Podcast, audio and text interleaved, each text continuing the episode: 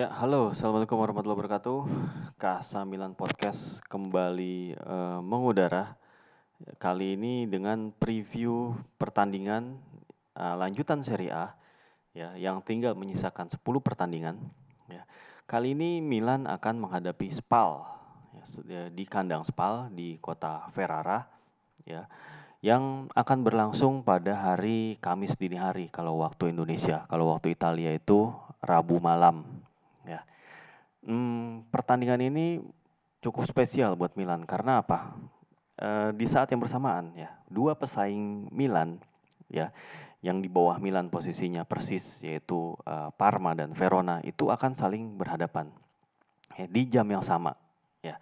Artinya kalau Milan bisa meraih keuntungan uh, total alias meraih tiga poin, artinya mereka akan uh, menjauhi salah satu dari Parma atau Verona atau malah dua-duanya.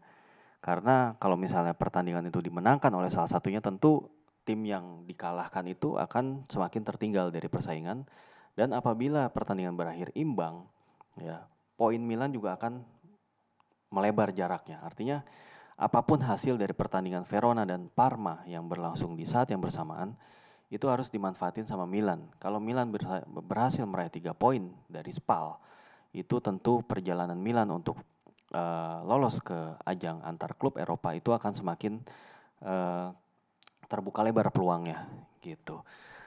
Jadinya Milan patut menatap pertandingan ini dengan serius dengan uh, mentalitas yang sama seperti pertandingan-pertandingan sebelumnya yang udah terbentuk cukup baik ya.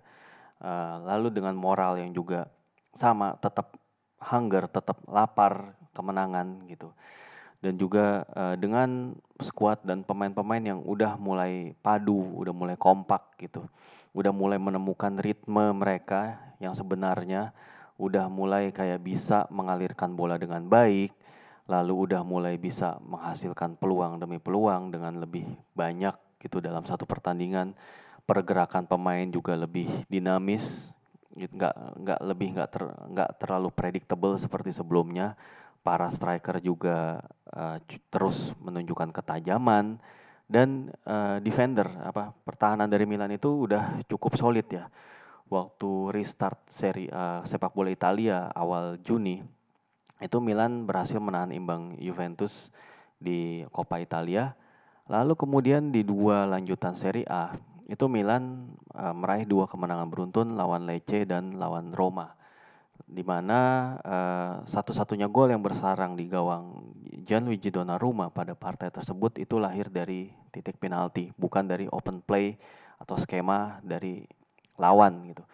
Artinya pemain-pemain secara defensif, pemain-pemain Milan itu udah menurut gue tampil cukup baik, cukup optimal dan menurut gue juga uh, partnership antara Romagnoli dan Simon Kjaer ini udah cukup solid ya bahkan menurut gue lebih udah lebih padu ketimbang uh, Romagnoli Musakio yang seperti biasa sebelumnya gitu. Walaupun masih ada kekurangan di sana sini tapi setidaknya perbaikan kinerja dari defensifnya Milan itu juga sebagai bukti bahwa uh, dua uh, double pivot Milan yaitu Ismail Benacer dan Frank Kessie itu juga semakin solid, mereka semakin punya role masing-masing, punya peran ya Kessie udah bisa ngambil keputusan kapan dia benar-benar harus stay uh, sebagai pemain jangkar, kapan dia harus uh, forward run, ya begitu juga dengan Benacer, dia juga udah nggak terlalu kerja keras seperti sebelumnya, role-nya itu udah kayak dibagi-bagi sehingga kalau lu merhatiin dalam empat pertandingan terakhir, Benacer itu nggak kena kartu kuning. Ini nunjukin bahwa uh, Benacer udah punya uh, decision making yang meningkat dan selain itu juga itu tentu nggak lepas dari dukungan uh, Kessie dan juga duo center back yang turut uh, melapis. Jadi artinya mereka tuh saling ngelapis gitu. Empat pemain ini yang menjadi core defensif dari Milan di samping juga dua fullback gitu. Nah, ngomong-ngomong soal formasi atau perkiraan susunan pemain dari uh, preskon yang udah disarikan uh, dari berbagai media di Italia itu Stefano Pioli mengindikasikan ya, belum memastikan tapi mengindikasikan akan melakukan rotasi. Ya ini hal yang masuk akal mengingat uh, karena pertandingan itu tiga hari sekali ya tentunya pemain itu akan lebih mudah lelah gitu. Memasang pemain yang uh, mengalami kelelahan itu juga sama saja membiarkan uh, sebuah lini ataupun uh, titik permainan itu melemah. Makanya itu Milan benar-benar butuh pemain-pemain yang bugar, pemain-pemain yang siap tampil guna menggantikan uh, rekan-rekannya yang udah terus tampil dalam rentang waktu yang sebentar gitu. Jadi pemain kayak Lucas Paqueta, Alexis Selemaker, dan juga Davide Calabria akan mungkin diturunin kalau menurut jurnalis-jurnalis yang ada di Itali. Mereka akan menggantikan Jack Bonaventura, Samu Castillejo, dan Andrea Conti masing-masing. Jadinya ya bisa aja ada ya surprise itu akan dilakukan oleh Pioli gitu. Nah, sebagaimana kita juga tahu kondisi terakhir dari Zlatan Ibrahimovic juga masih terus dipantau. Jadi seandainya Ibra eh, Hamin satu pertandingan atau hari Selasa waktu setempat itu udah ikut grup training dan juga lancar-lancar aja, kemungkinan Ibra akan dibawa. Tapi ya dipasang dari pertama juga kayaknya enggak ya. Jadi kayaknya Ibra itu bakalan kalaupun dipasang itu akan uh, babak kedua lah. Kalau misalnya Milan ngejar skor ataupun Milan ingin kayak menambah keunggulan gitu.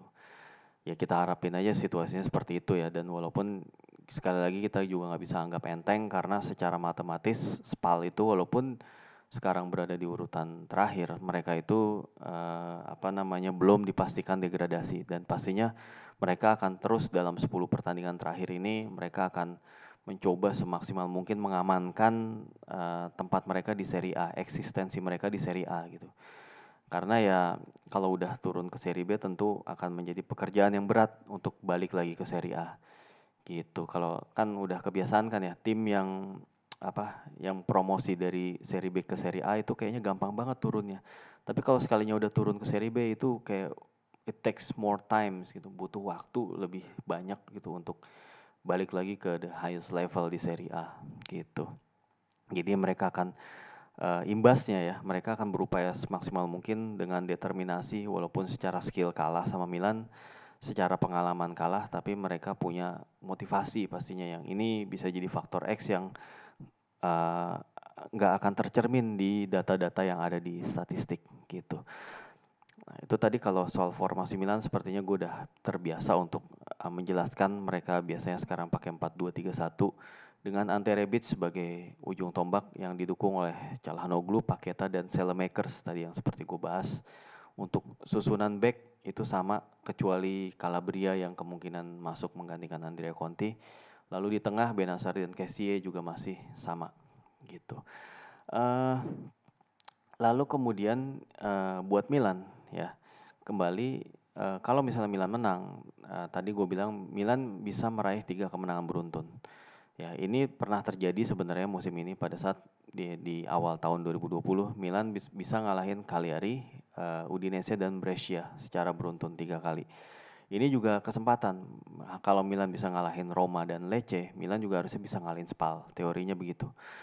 Tapi ya sepak bola kan nggak cuma sekedar teori seperti yang udah gue berkali-kali bilang gitu.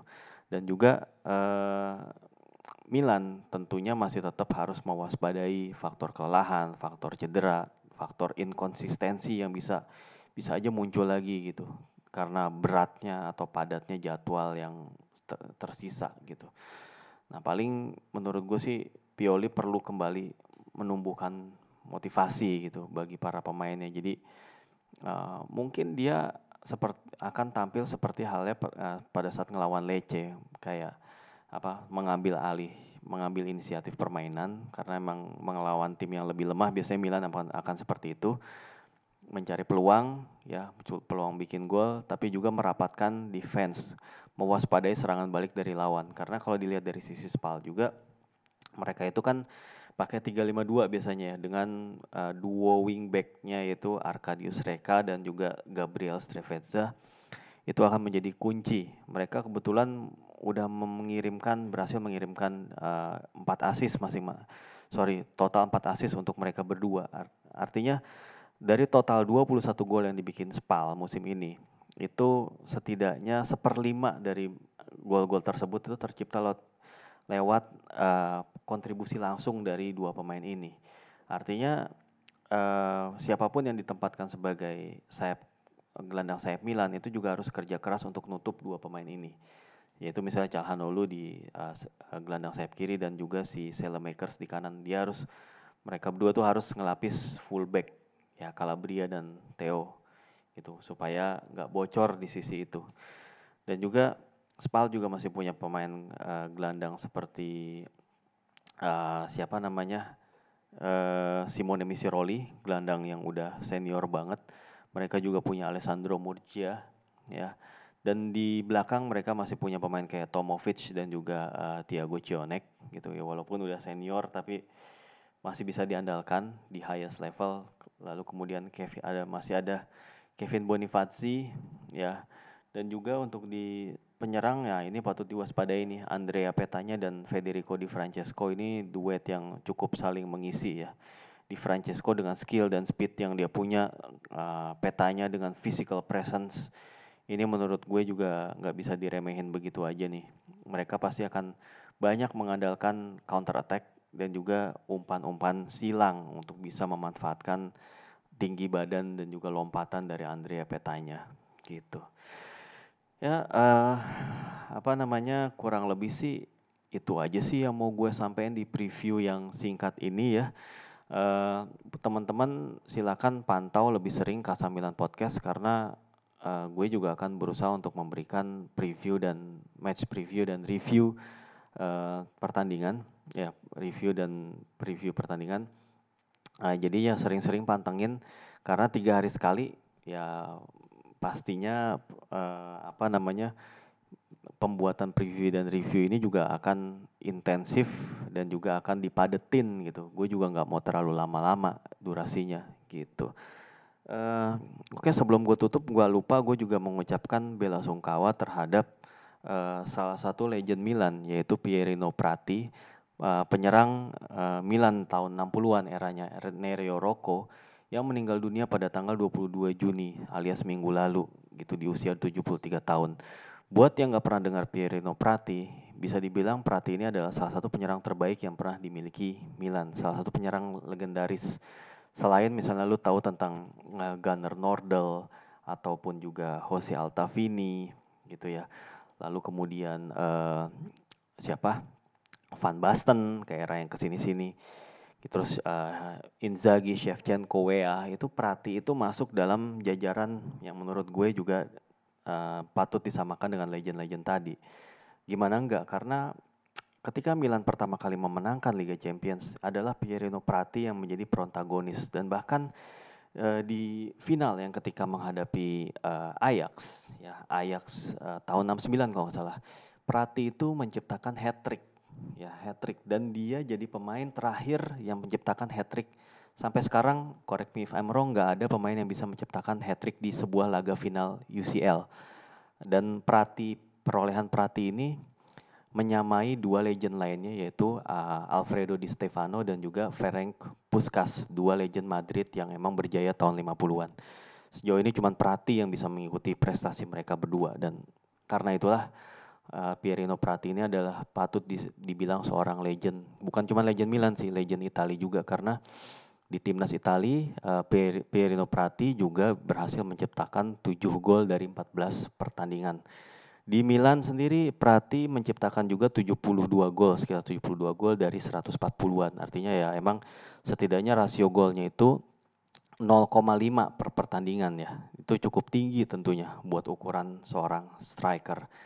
Dan Pierre Prati juga sayangnya memang kalau di timnas dia mungkin gak terlalu banyak capsnya cuma 14 karena dia tuh satu era dengan uh, legend lainnya ya, seperti uh, Luigi Riva ataupun Roberto Boninsegna, Angelo Domenghini dan beberapa pemain-pemain uh, penyerang-penyerang legend lain.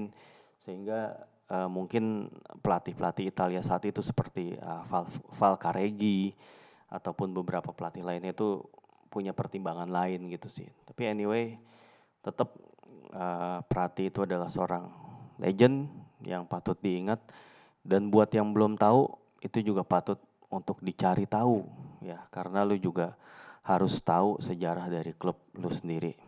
Gitu aja sih. Um, gua rasa itu aja yang mau gue sampaikan ya. Ini preview yang singkat dan gue berusaha membuatnya padat dan sejelas mungkin. Udah kayak telegram aja. Ya pokoknya uh, terus dengerin Kasamilan Podcast. Mohon maaf atas segala kekurangan. Wassalamualaikum warahmatullahi wabarakatuh.